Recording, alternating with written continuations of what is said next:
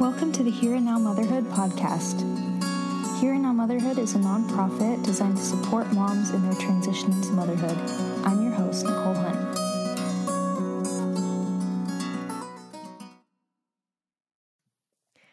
Welcome back to the Here and Now Motherhood podcast, everybody. We are here with Ashley, who is one of the instructors at the Center for Sacred Window Studies.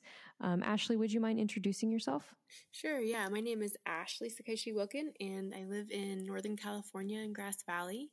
And I am an Ayurvedic practitioner and an Ayurvedic postpartum doula and a labor doula and I have the uh, opportunity and joy of getting to teach the Ayurvedic postpartum cooking and Ayurvedic postpartum herbal foods section of the Sacred Windows um, uh, curriculum for Ayurvedic postpartum care. That's great. So I hear a baby in the background. So do you have just one child? Do you have a couple? I just have one. I have a 10 month old. His name is Cedar. And um, yeah, I'm just just the one. We're excited for Cedar to be joining us on this podcast, so that's great. Thank you. um, so tell us a little bit about the Center for Sacred Window Studies. Sure, yeah. So the Center for Sacred Window Studies is a school that essentially provides education for people, whether that's just parents or um, postpartum professionals who are wanting to understand the Ayurvedic postpartum sacred window. Um, our goal at the Center for Sacred Window Studies is to provide training and information and education for people to have um, the wisdom and the knowledge of Ayurvedic postpartum care. And we have a lot of larger, grander visions, which is that ultimately, by providing this information and education to the public and to the West and to the world, that we can potentially start to shift the way um, postpartum women and birthers experience postpartum, and also to start shifting um, like our maternal um, health and well-being in places where maternal mortality and mater- maternal morbid- morbidity is not at its uh, greatest. Especially here in the United States, we don't have a, a very good postpartum support network for postpartum people. And so our goal is to start to shift and revolutionize the way that we support birthers and then ultimately hopefully to shift the way that people be people are raised in, in an environment where they're receiving the, this kind of nourished care. So kind of like when we're caring for the mom, it's going to set up next generations. Yeah, really exactly. Well. And also kind of potentially right? providing the education for the previous generations as well, because a lot of like um, people that are giving birth right now, the support that their parents had was non-existent. And so there's kind of this expectation from the older generations that because we did it by ourselves in an, in isolation, like you will do that as well. And so if people now are starting to receive this kind of care and support potentially we're starting to shift the like generational patterns from the past as well as the generational patterns um, forward. Kind of like how in like there's that saying or belief within um, some native american philosophies where when you do the healing on yourself you're shifting the energy from the past and and for the generations ahead of you. So it's that same kind of idea. That's incredible. It's totally life changing yeah exactly exactly that's why I say it's kind of a revolutionary work ultimately. Yeah, I love it. And it's like revolutionary in this really loving, caring way, which is cool. Totally. It's really embodying the feminine. Mm-hmm. Mm-hmm. Um, for those who are listening that don't know what the sacred window is, could you explain that? Sure, yeah. So within Ayurveda and Ayurvedic medicine, there's um, this thing called the Kaya Kalpa, and it's basically these transition time periods where there is potential for huge change. And so when um, women experience their first period, their first menarche or menses, that's one of the sacred windows. When birthers have their first babies and their second and their third, however many babies they have, during that time period, um, the pregnancy is kind of it's part of it but then the the time that the baby comes out and being in that transition between maiden and into mother is is a huge kaya kalpa or sacred window as well. And then for women when we enter into menopause that's another sacred window. And so again it's just these times when our bodies are going through these relatively huge shifts and transformations.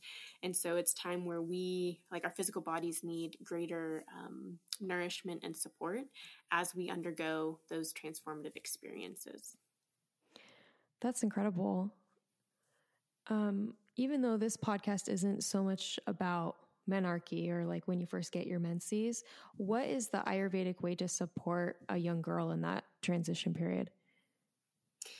Well, you know, it's interesting because in most cultures where there is a strong understanding of like the divine feminine or um, understanding of womanhood in general, there is some form of ritual that's typically done around those time periods. Um, within the context of Ayurvedic medicine, a big part of it is um, like the uh, the daily ritual that happens when a woman goes through their period.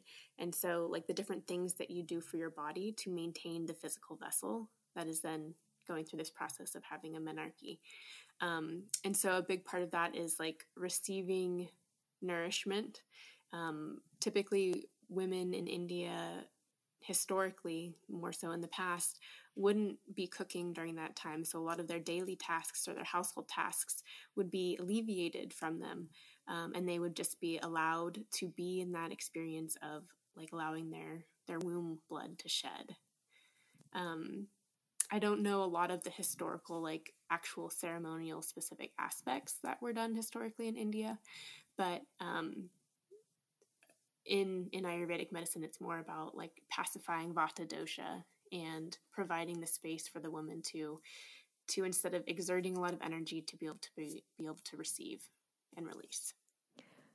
That's great. I mean i heard someone recently say that each time you bleed during your period it's like a mini postpartum. So almost in ayurveda it sounds kind of similar that you almost treat that period similar to how you would treat a new mother. Is that correct yeah, that is that is correct. Um, because again, it's vata dosha that's being pacified typically when a woman is having her moon time, her her bleeding time, and that's the same dosha that's most elevated during the postpartum window.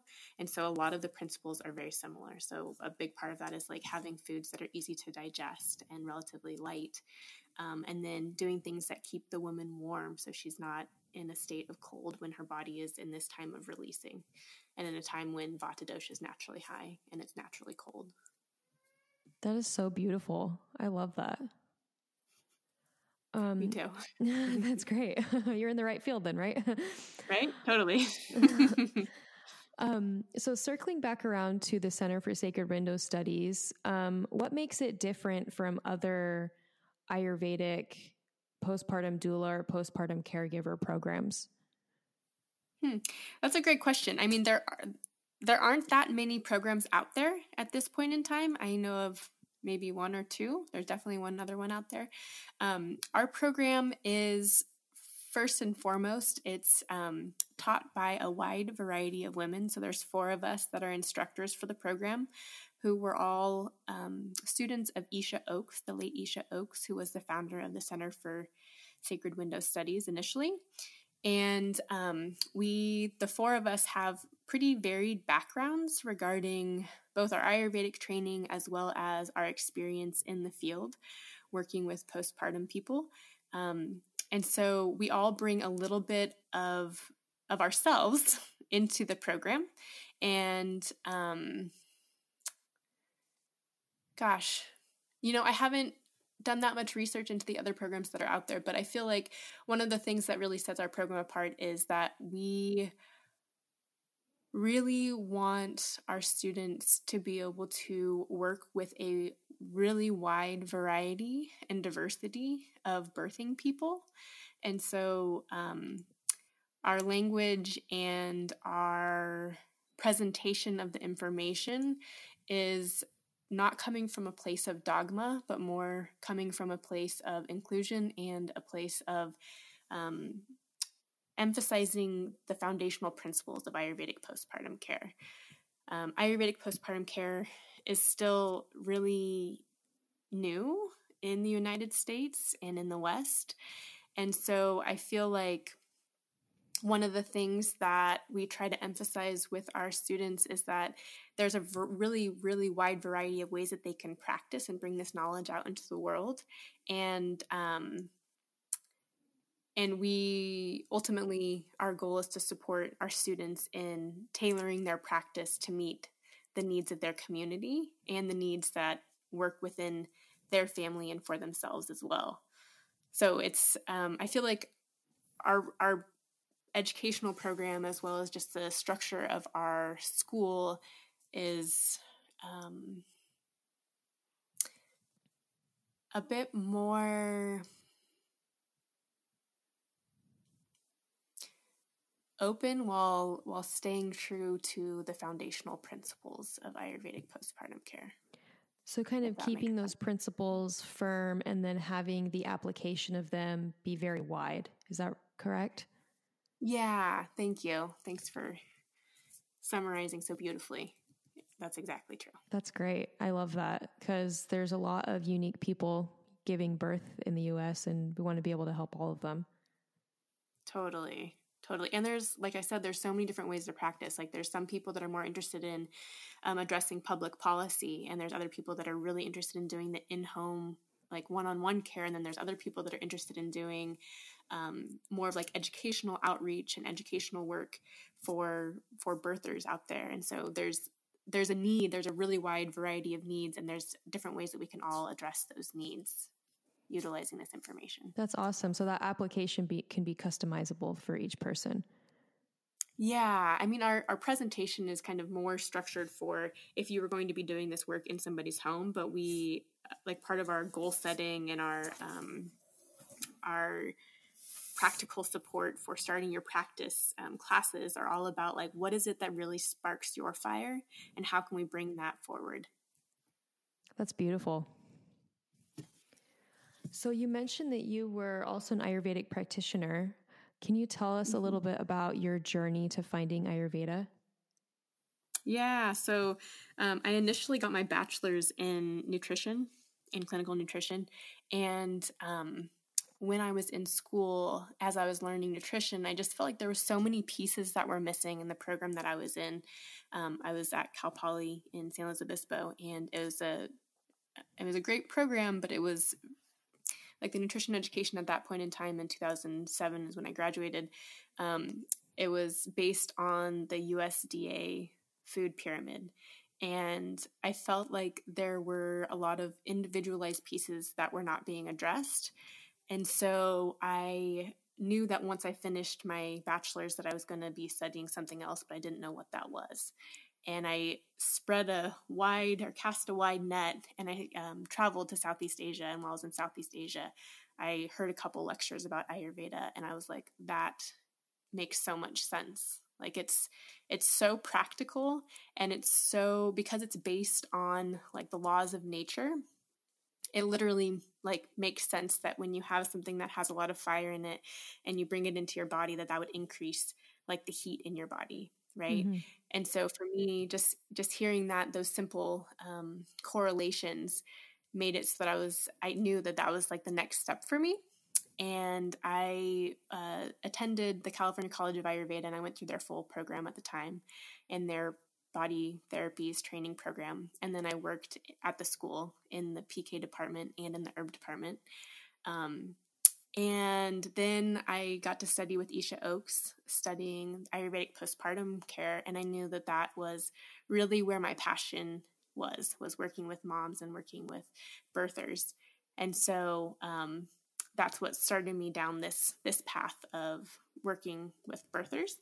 And then I've recently, in the last three years, I started studying Ayurveda on a deeper level at the um, IU Academy, which is with a it's a distance program, and it's with this woman, Jessica Vellela, who got her BAMS degree, her Ayurvedic medical degree in India.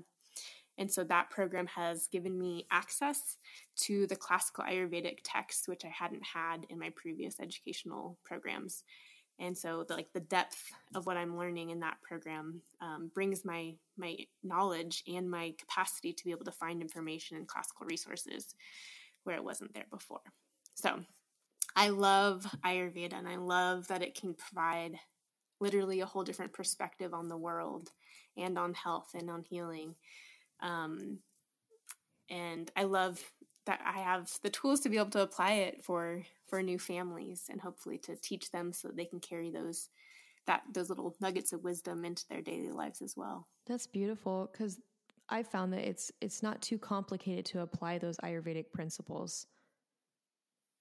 Right, totally. Yeah, they're they're very common sense, right? Yeah. So like when you're teaching or serving those young families, those new families, is something they can take away with them and keep doing later on.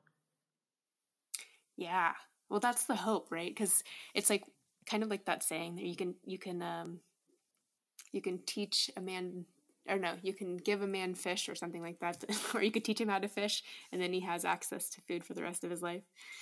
I feel like the same thing is true with Ayurveda. It's like when I get to work with a family, I have the opportunity to provide them with some of this perspective so that they can then, even after I'm gone, they have that knowledge and wisdom to apply it to themselves directly. And then hopefully they can keep their family and themselves healthy for longer. Yeah, that's incredible. As you're reading these original texts in your program, are, you in it right now or you just finished it? Um, I'm actually in it for the second time, so I'm retaking my program oh, again. That's cool. So yeah, which is awesome because I'm just learning learning a little bit deeper. Are you reading those texts in another another language, or are you reading them in English? So we read the transliterated form of the shlokas. Mm-hmm. So it's like it's using English letters, but they have like accent marks over them, and then reading the translations. So, like the English translations. Mm-hmm. We're not reading the David Devanagari script. We're not quite at that level mm-hmm. yet. How is that like giving you more insight reading reading it in that form? Well, one of the things that's amazing about Sanskrit is um, there are many different meanings for one specific word, and so there's a contextual meaning for a word when it's in a in a shloka or in like a line. And so, um, oftentimes when you'll see like one translation of a shloka or of a line or of a section of like the Charaka Samhita, um, sometimes depending on the translator, depending on their perspective and also their grasp of the English language, the translation can be a little bit wacky or wonky. And so, um, one of the things that we do in my program is we look at multiple different classical texts. So we look at the Charaka Samhita, the um, Ashtanga Hridayam, and Sushruta Samhita and the, the Bhava Prakasha um, classical texts. And we'll basically be looking between those four texts and seeing what each of the authors said. And then when we have the transliteration of the actual shloka itself, you can break it apart into the individual words. So we have a whole bunch, like over, um, I think it's almost over 1,500 um, words in our Sanskrit lexicon that we have to memorize throughout the program. And so we are starting to get a grasp of some of the words that are within a, a line or a shloka, and then we can contextualize it ourselves. So we don't necessarily have to rely solely on the translation, but we can start to begin the like basics of translation ourselves. That's pretty incredible. Um, I mean, translating is a whole yeah. thing in itself, and then these texts are old, so that's pretty incredible. Totally. Yeah, it's there's I mean, we're definitely not professional translators at this point in time that would take like years and years and years of study, but having even just the basics like makes a world of difference for being able to understand what the original authors are trying to say. So, what are some of those takeaways that you could share with a new mom that uh, that you've gotten from reading the text that way?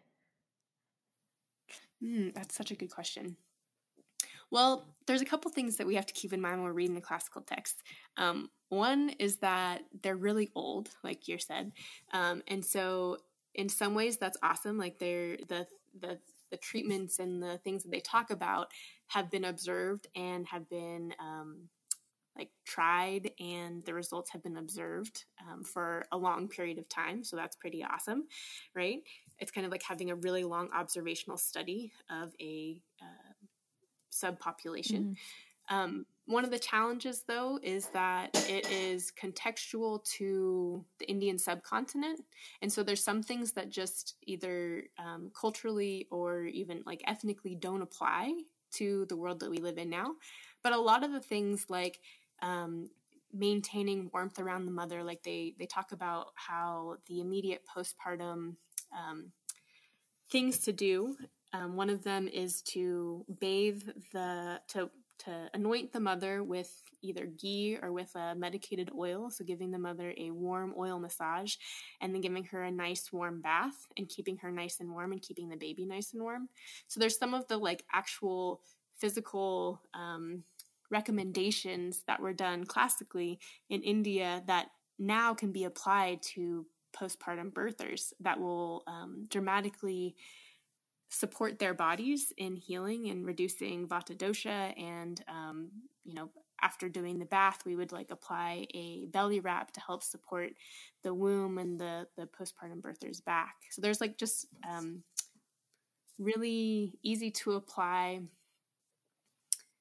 um, things to do for a postpartum birther um, yeah, I guess just the the overall general guidelines for Ayurvedic postpartum care that are written about in the classics ultimately form the foundation for um, for Ayurvedic postpartum care, whether that's in India or it's in the West. But how learning having the capacity to discern and to be apply the principles appropriately to an environment that's different than India is where I think the skill and the knowledge base is really important as far as bringing that um, like providing that education for postpartum caregivers.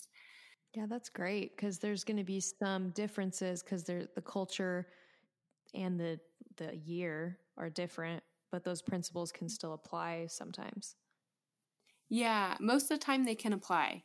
Um, there are just a few like exceptions that are like kind of just culturally appropriate, mm-hmm. like Hindu rituals and stuff that are written about in the classical text that won't apply to everybody. That makes sense. That makes sense. Yeah. So you kind of mentioned like your that you were in Ayurvedic school and then you eventually studied um, with postpartum care. What led to that um, that focus on postpartum care?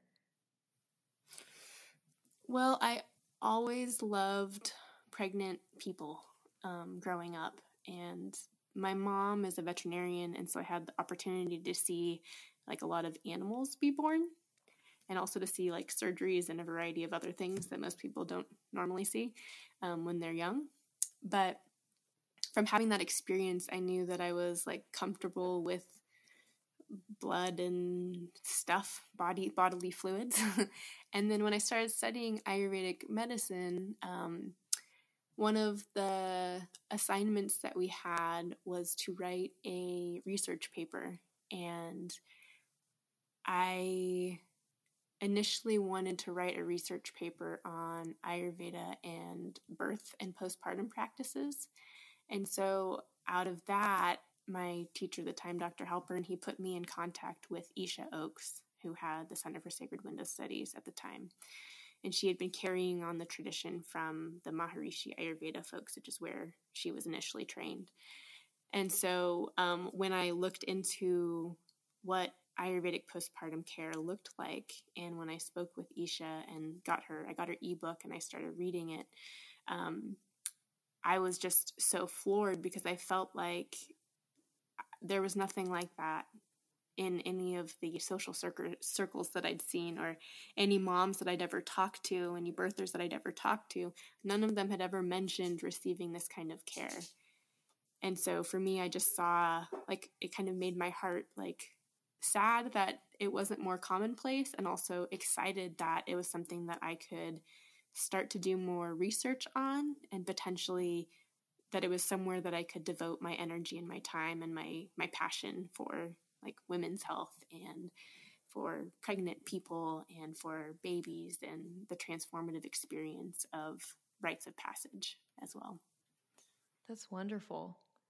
Did you where was Isha Oakes's training when you when you did that?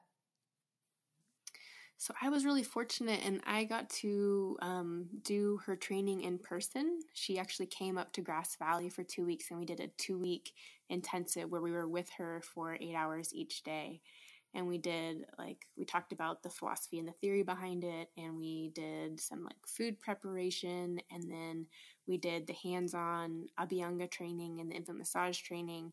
And then following those two weeks, we had I had an internship that I did with her. So whenever I worked with a birther, a client, um, I would you know have an hour long conversation with Isha to talk about what was happening for that person, and then she would give me kind of like an mentorship guidelines um, throughout the time that I was working with those clients.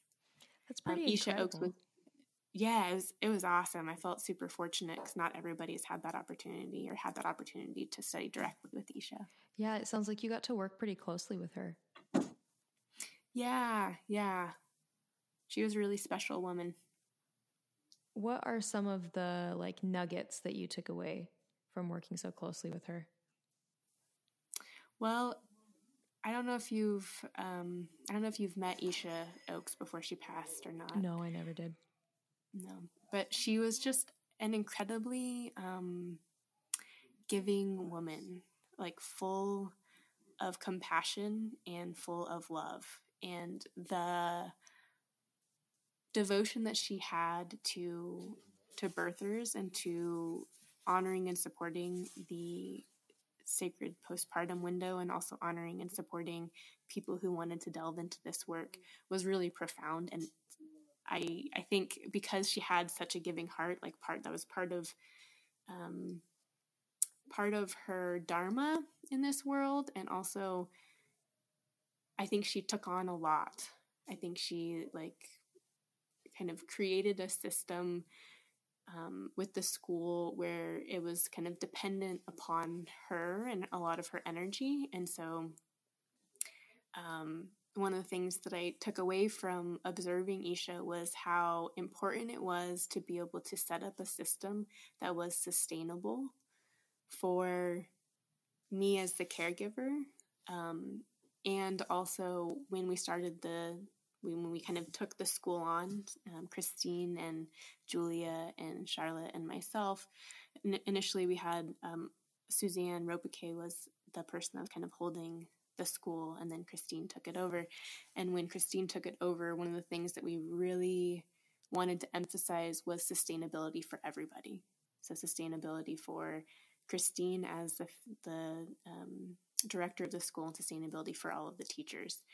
And um, that's one of our kind of our founding principles as well. But it was it was birthed from the bottomless giving and heart that Isha had that ultimately kind of is our, is our and is and continues to be our inspiration as we do this work in the world.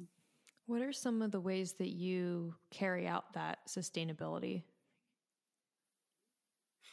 Well, one of the things like right now I've I'm just starting to get back into work after having my son, um, who's now ten months old, and um, for me, especially right now, my focus, like my energy with this kind of work, is on um, doing my teaching portion of the Center for Sacred Window Studies curriculum.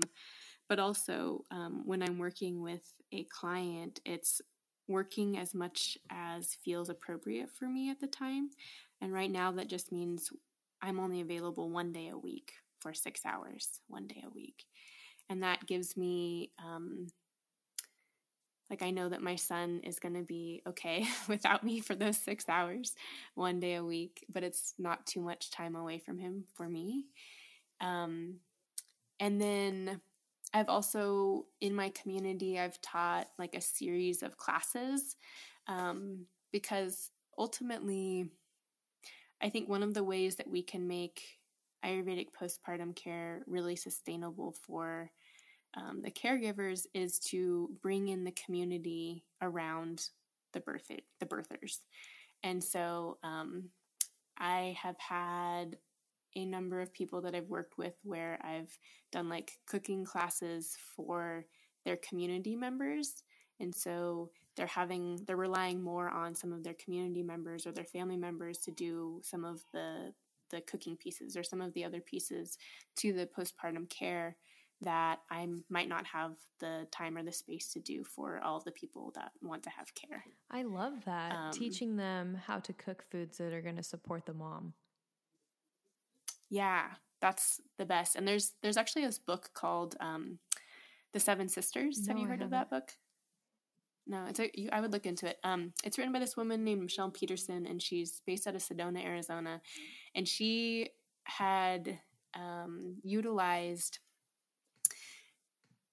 seven different women that she called her seven sisters who were like her support people like she had a monday sister and a tuesday sister and a you know mm-hmm. et cetera et cetera seven days a week who would stop by for an hour or two hours a day and they would um, if she needed cooking done or she needed just the trash to be brought to the curb or whatever you know whatever needs to be on, done on that day those seven sisters already were like committed to supporting her for the first 42 days of her postpartum time period and so, like, that was one of the things that for me was like so awesome to hear about and so inspiring um, to know that there's something like that, like a structure that's kind of already been put together for helping to bring community in around birthers.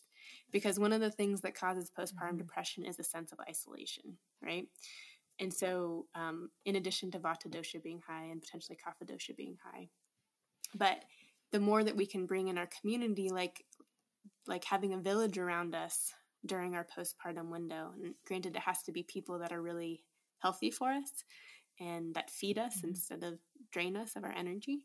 But having that community around us is so important for our well-being, and it's also really important for the well-being of the the little people that we're bringing into the world. I love that so much. I mean, I just so. we had a recent experience um, where we had a mom come into one of our yoga classes and she was still in her sacred window. And I was like, oh my gosh, we've got to do something for you.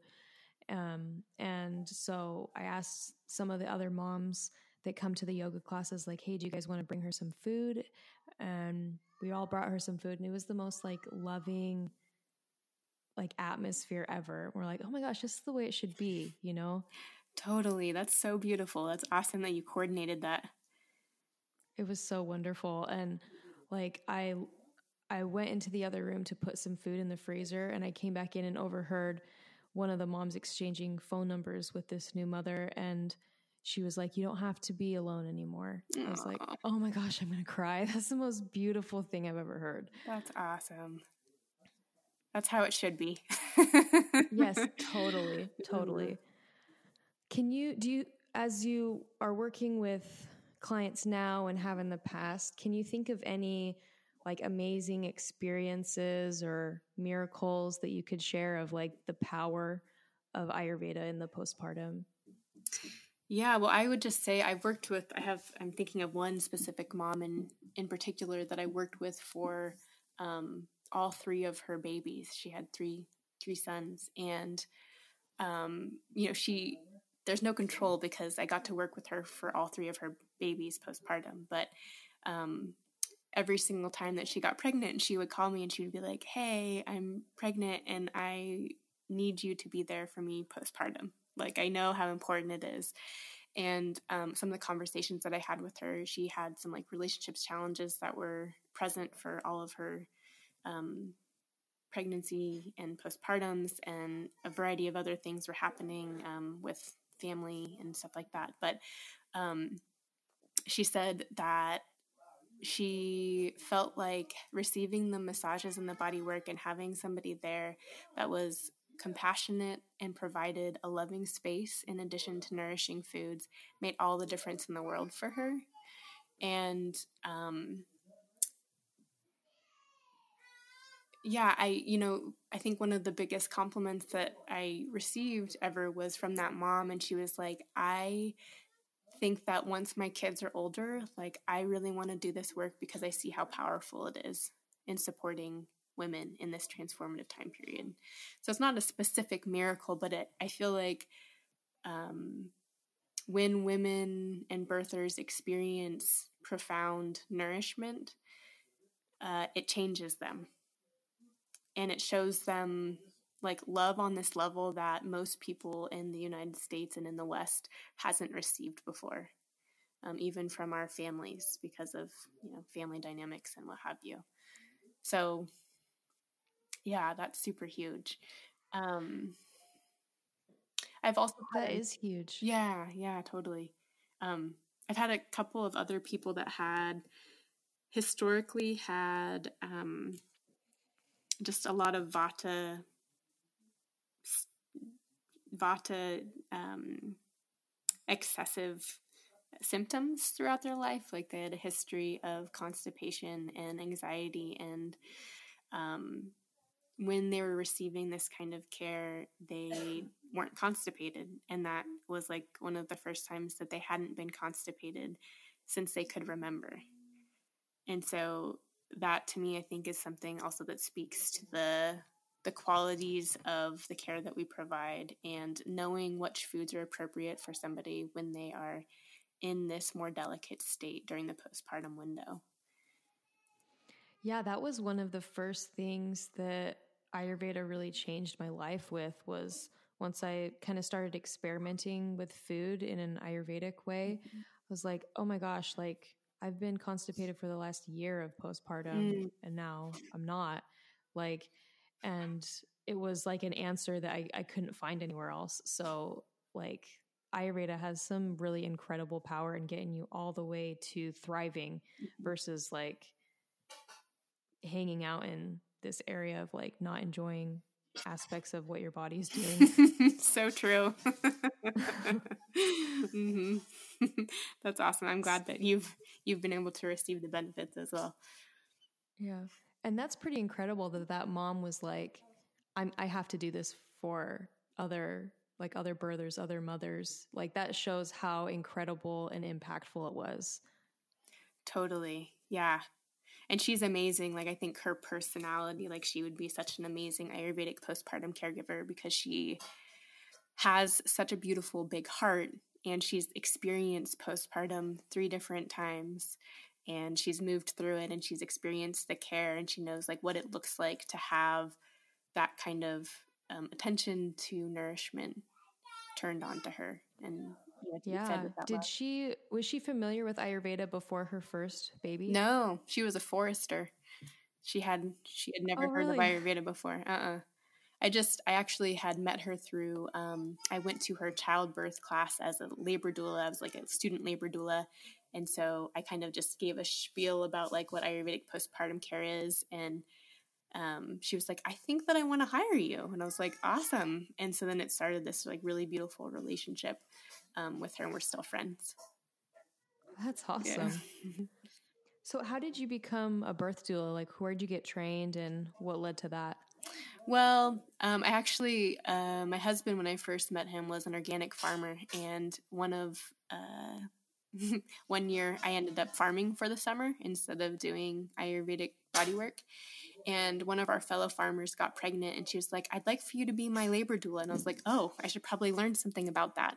And so I studied with this woman named Connie Sultana down in um, Sebastopol, and she was a DONA certified um, labor doula instructor, and it was at a birth center down in Sebastopol.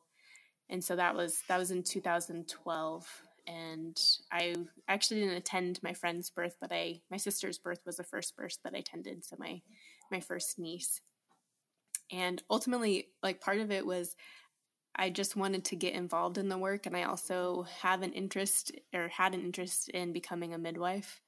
And so I figured I should probably get some experience as a labor doula first before I maybe venture into midwifery. That's a smart idea. Make sure you like it right? first. mm-hmm. So you kind of mentioned already like what the benefits of a postpartum doula is. Um, could you speak a little bit more to that of like the difference between an Ayurvedic postpartum doula or caregiver and like a DONA, CAPPA, any other kind of postpartum caregiver? Yeah, so I think just the big difference is um, the perspective that someone comes from that has the Ayurvedic postpartum caregiving or postpartum doula training c- comes from the lens of Ayurveda, and so it's looking at the the whole person, um, the whole experience of the birther, but especially focusing on the birther's digestion and elimination. Um, that's kind of our foundational beginning, and then cooking specific foods tailored to the birther's state of digestion and their elimination and also anything else that's happening whether there's like other symptoms that are coming up or um, or what their birth experience was like that impacts how the doshas present themselves. So i feel like um, the cooking piece is a, a, pretty large piece of the difference between an ayurvedic postpartum doula and a kind of i'll say western in quotations um, postpartum doula meaning someone that's trained in something, some postpartum care besides Ayurvedic postpartum care.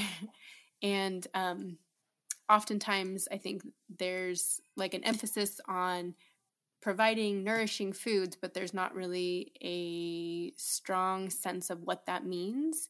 And, or it might be more of like a blanket term for what is considered like Western based nourishing foods.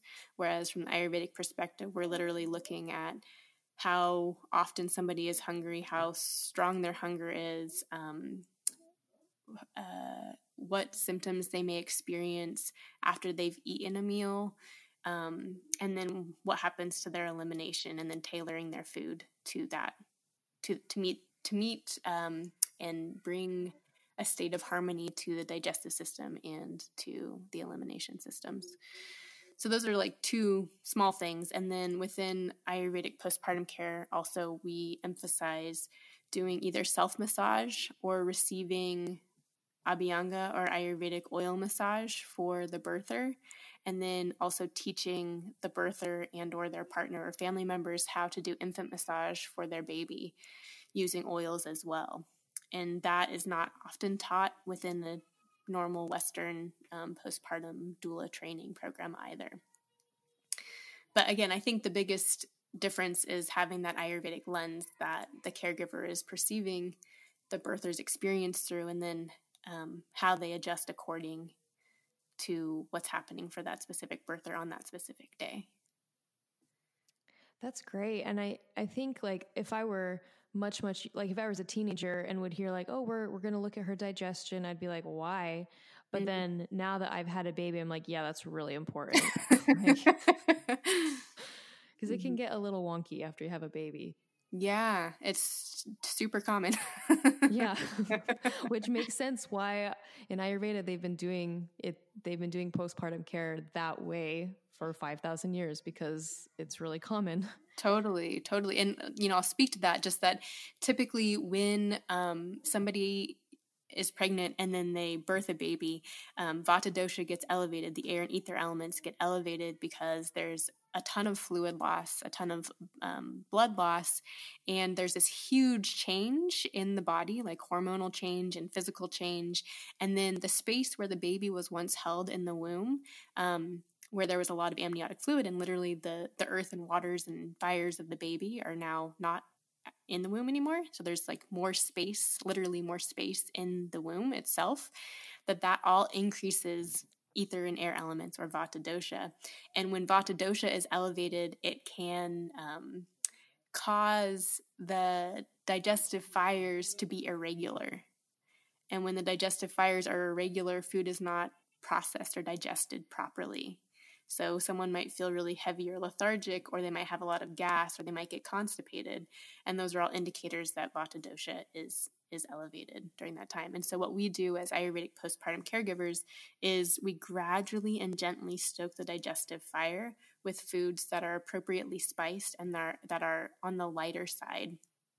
Um, typically, we would start with something like a bone broth with black pepper in it, um, or we might start with a like a rice pudding that's made with a dark sugar to provide some iron with ample spices in it as well and that's going to kickstart the digestive fire as well as providing some nourishing qualities for the birther. And then we gradually increase the complexity of the food over time so that the birther the birther's digestive fire can process the food. Whereas from you know oftentimes if women birth their babies or if birthers birth their babies in the hospital, they're given whatever hospital meal is like on the menu, which might be a hamburger or a Salisbury steak or some, you know, some really heavy, hard to digest food. And if their digestive fire is not super strong, it's just going to create like metabolic waste in the body or it's not going to be processed properly. So that's kind of where our perspective comes from with that slow building of the digestive fire, just like a campfire. You don't like start with really heavy oak logs. You start with like small tinder and then you gradually add more complex and heavier woods to that campfire as it gets stronger. Same thing is true with our digestive fire. And I love that because um like you need that nourishment to get absorbed. Like if if your digestive fire like if or if you want to be very western like your digestive enzymes aren't working mm-hmm in full force, like you're not even going to get what you're eating. And you really need that. You have all of these huge changes going on in your body. So you want to like stoke it, like you said, to get that digestion where you need it to be. Totally. Mm-hmm. So that kind of speaks to how Ayurveda can help moms physically.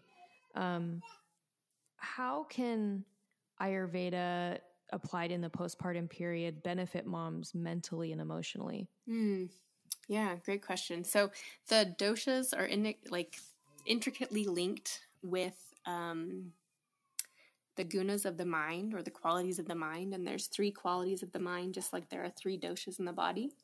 The qualities of the mind are rajas or motion, sattva or like purity, and tamas or um, inertia and they correlate to the doshas. So Rajas correlates to Vata and Pitta, Sattva correlates to a healthy state of Kapha, and Tamas uh, correlates to an unhealthy state of Kapha dosha. And so, um, one of the things that we talk a lot about in our program is how to cultivate the essence essentially of sattva and so that's both as a caregiver, but also especially for our clients. So, how to cultivate this state of like equanimity, clarity, and purity, and not in like a puritanical type of way or a dogmatic type of way, but how can we create more peace and tranquility in a, in a space that's that's fraught with a lot of transformation and change. And so one of the ways we do that is through food through providing food that's easy to digest and food that has a nourishing quality to it without being super heavy. So things that are really heavy are going to increase kapha dosha typically, and if kapha dosha gets into a state of excess, or if the earth element, earth and water elements become in excess in the body, it's going to create this damp and muddy quality to the mind. So the more we can make sure that they are processing their food um, properly and that we're providing food that has the building blocks for um, for creating that sense of well-being. That in and of itself will impact the mental and emotional state of the birther and of their their family the whole field um, but also, one of the other pieces, if somebody is doing in home caregiving with Ayurvedic postpartum care, is we help to, to maintain the physical space. And so, maintaining that sense of clarity and purity within the physical space impacts the mental emotional fields as well. And then we also have some like more yogic type um, tools to utilize with our clients with the birthers and like we utilize really basic and simple pranayam. So even just like alternate nostril breathing or belly breathing can be really profound in helping to shift the mental mental energies of the minds of our clients. Um, and our whole emphasis within the sacred window is to um, bring vata dosha back to a state of normal because it's again typically elevated during the postpartum time period. And vata dosha has a lot of motion to it. It has um, it's made up of the air and the ether elements so there's a lot of wind and mobility. And so by providing stability for our clients um, in partly our presence but also in having meals at regular times throughout the day and having again the qualities of the meals be nourishing and supportive to the physical body and to breast milk production and to digestive fires while not being too hot, um, heavy, that helps to bring vata dosha down. And then providing either the abhyanga, the oil massage for the birther, or having the birther do self massage followed by a nice hot bath or shower. That also helps to bring vata dosha down. So it helps to bring down the motions of the minds, motion of the mind. And then again, doing um, belly wrapping for the birther also helps to bring the vata dosha back to a more normal state. And so all of the pieces, it's it's the food and it's the attention to detail regarding the um, digestion and elimination. Um, it's providing a space that's really clear and clean for the for our clients, um, and it's also providing a warm heart and a listening ear. So that's one of the other things that we really focus on is sometimes our greatest work in working with a family is being able to um, just listen to our clients as they go through the process of this transformative experience. Um, that in and of itself allows the birther to be heard and to be held if they need to be held or you know to to be received during this transformative time period. Um, yeah, and then there's a lot of other things like, you know, everyone practices in a different way. And so some of us utilize like small, like ceremonial aspects or rite of passage aspects um, in our practices that also um, help to facilitate the mental, emotional, like connection to their bodies um, and to their experiences as they move through the sacred window. There are a lot of benefits mentally and emotionally, it sounds like. Yeah. I mean, physically, mentally, emotionally, even spiritually, there's a lot of benefits to receiving care um, and to receiving love. That was my next question, actually. So, how mm-hmm. can Ayurveda help a birther or mother postpartum spiritually? Well, I think, you know, we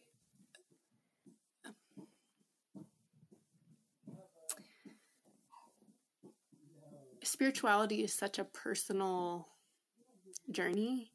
Um, but I think going through the rite of passage of birth oftentimes kind of breaks open this space that most people may have never experienced before, where we are closer to the divine in whatever form you connect to, you know, where the veil between the earth and the heavens or the earth and whatever else is out there is way thinner than it normally is.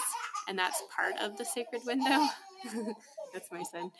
Um, and so I feel like um, all of the ways that I just spoke about that support um, bringing and normalizing vata dosha back to its normal state for each person removes some of the turbulence that will um, distract a birther from the huge spiritual transformation that's occurring while the physical transformation is also occurring in their bodies.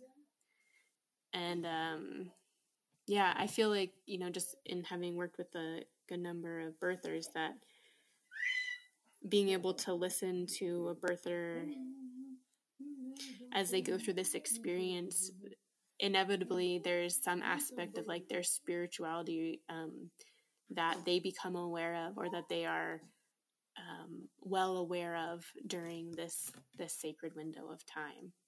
But again, the the more support they have around them, the less likely they are to be distracted by the kind of mundane things of the world during this time when they have access to this greater like spiritual depth. That's great. And I like that you said that it's different for each person. So I I just find that like, you know, spirituality might be connecting to yourself connecting to a higher power, like you said. I think that's beautiful. Yeah, I think it's important that we don't like put assign any specific spiritual meaning to anything in particular, mm-hmm. but during the sacred window, it's really hard for there not to be any um, connection to spirit in whatever form we connect to again, because it's just like it's so like visceral, so much more than any other time. Definitely.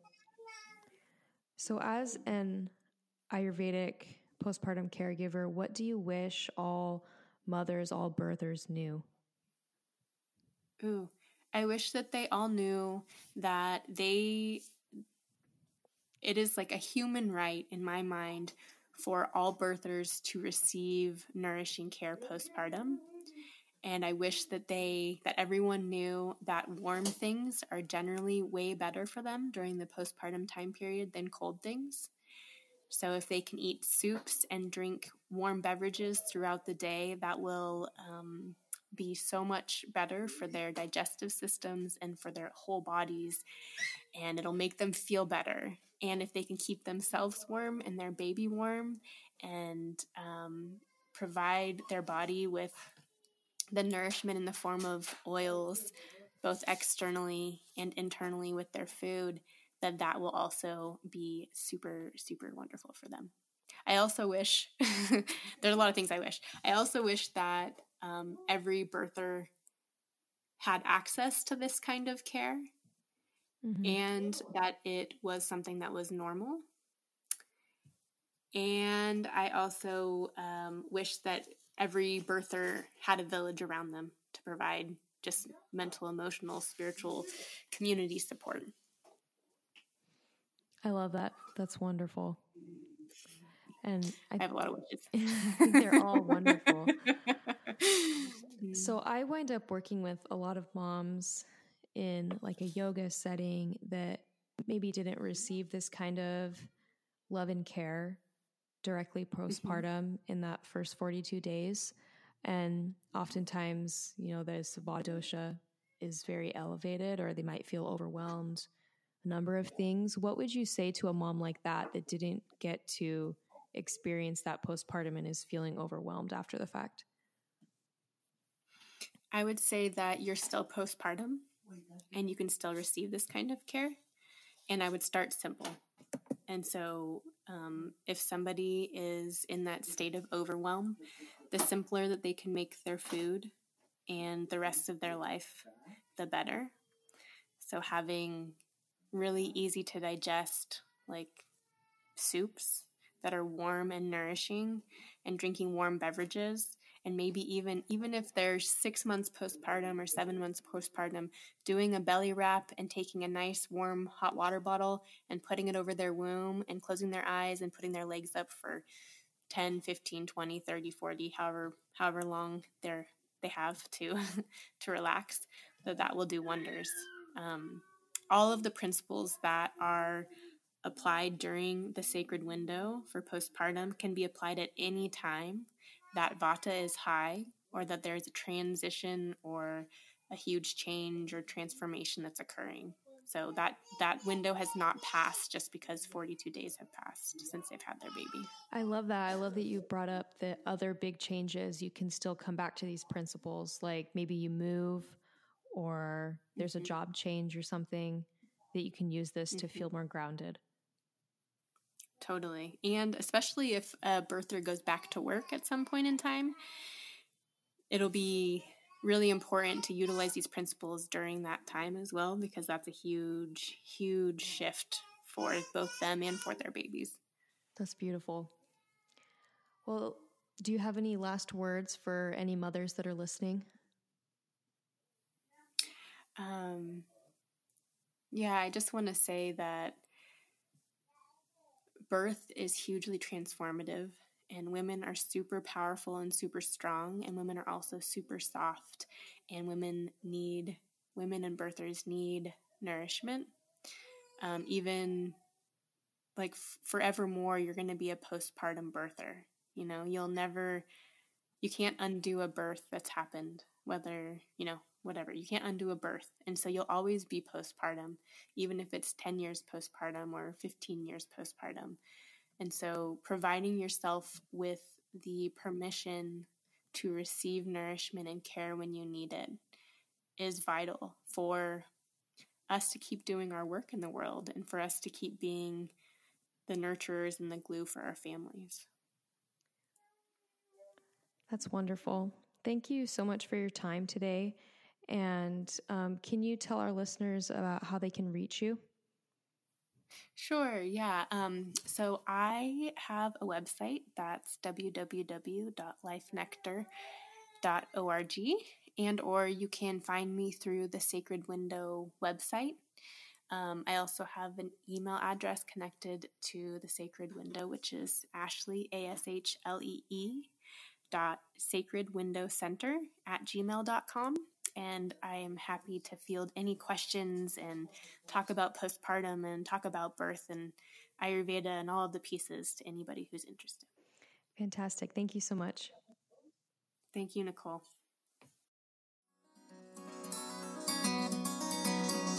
Until next time, this has been the Here and Now Motherhood podcast.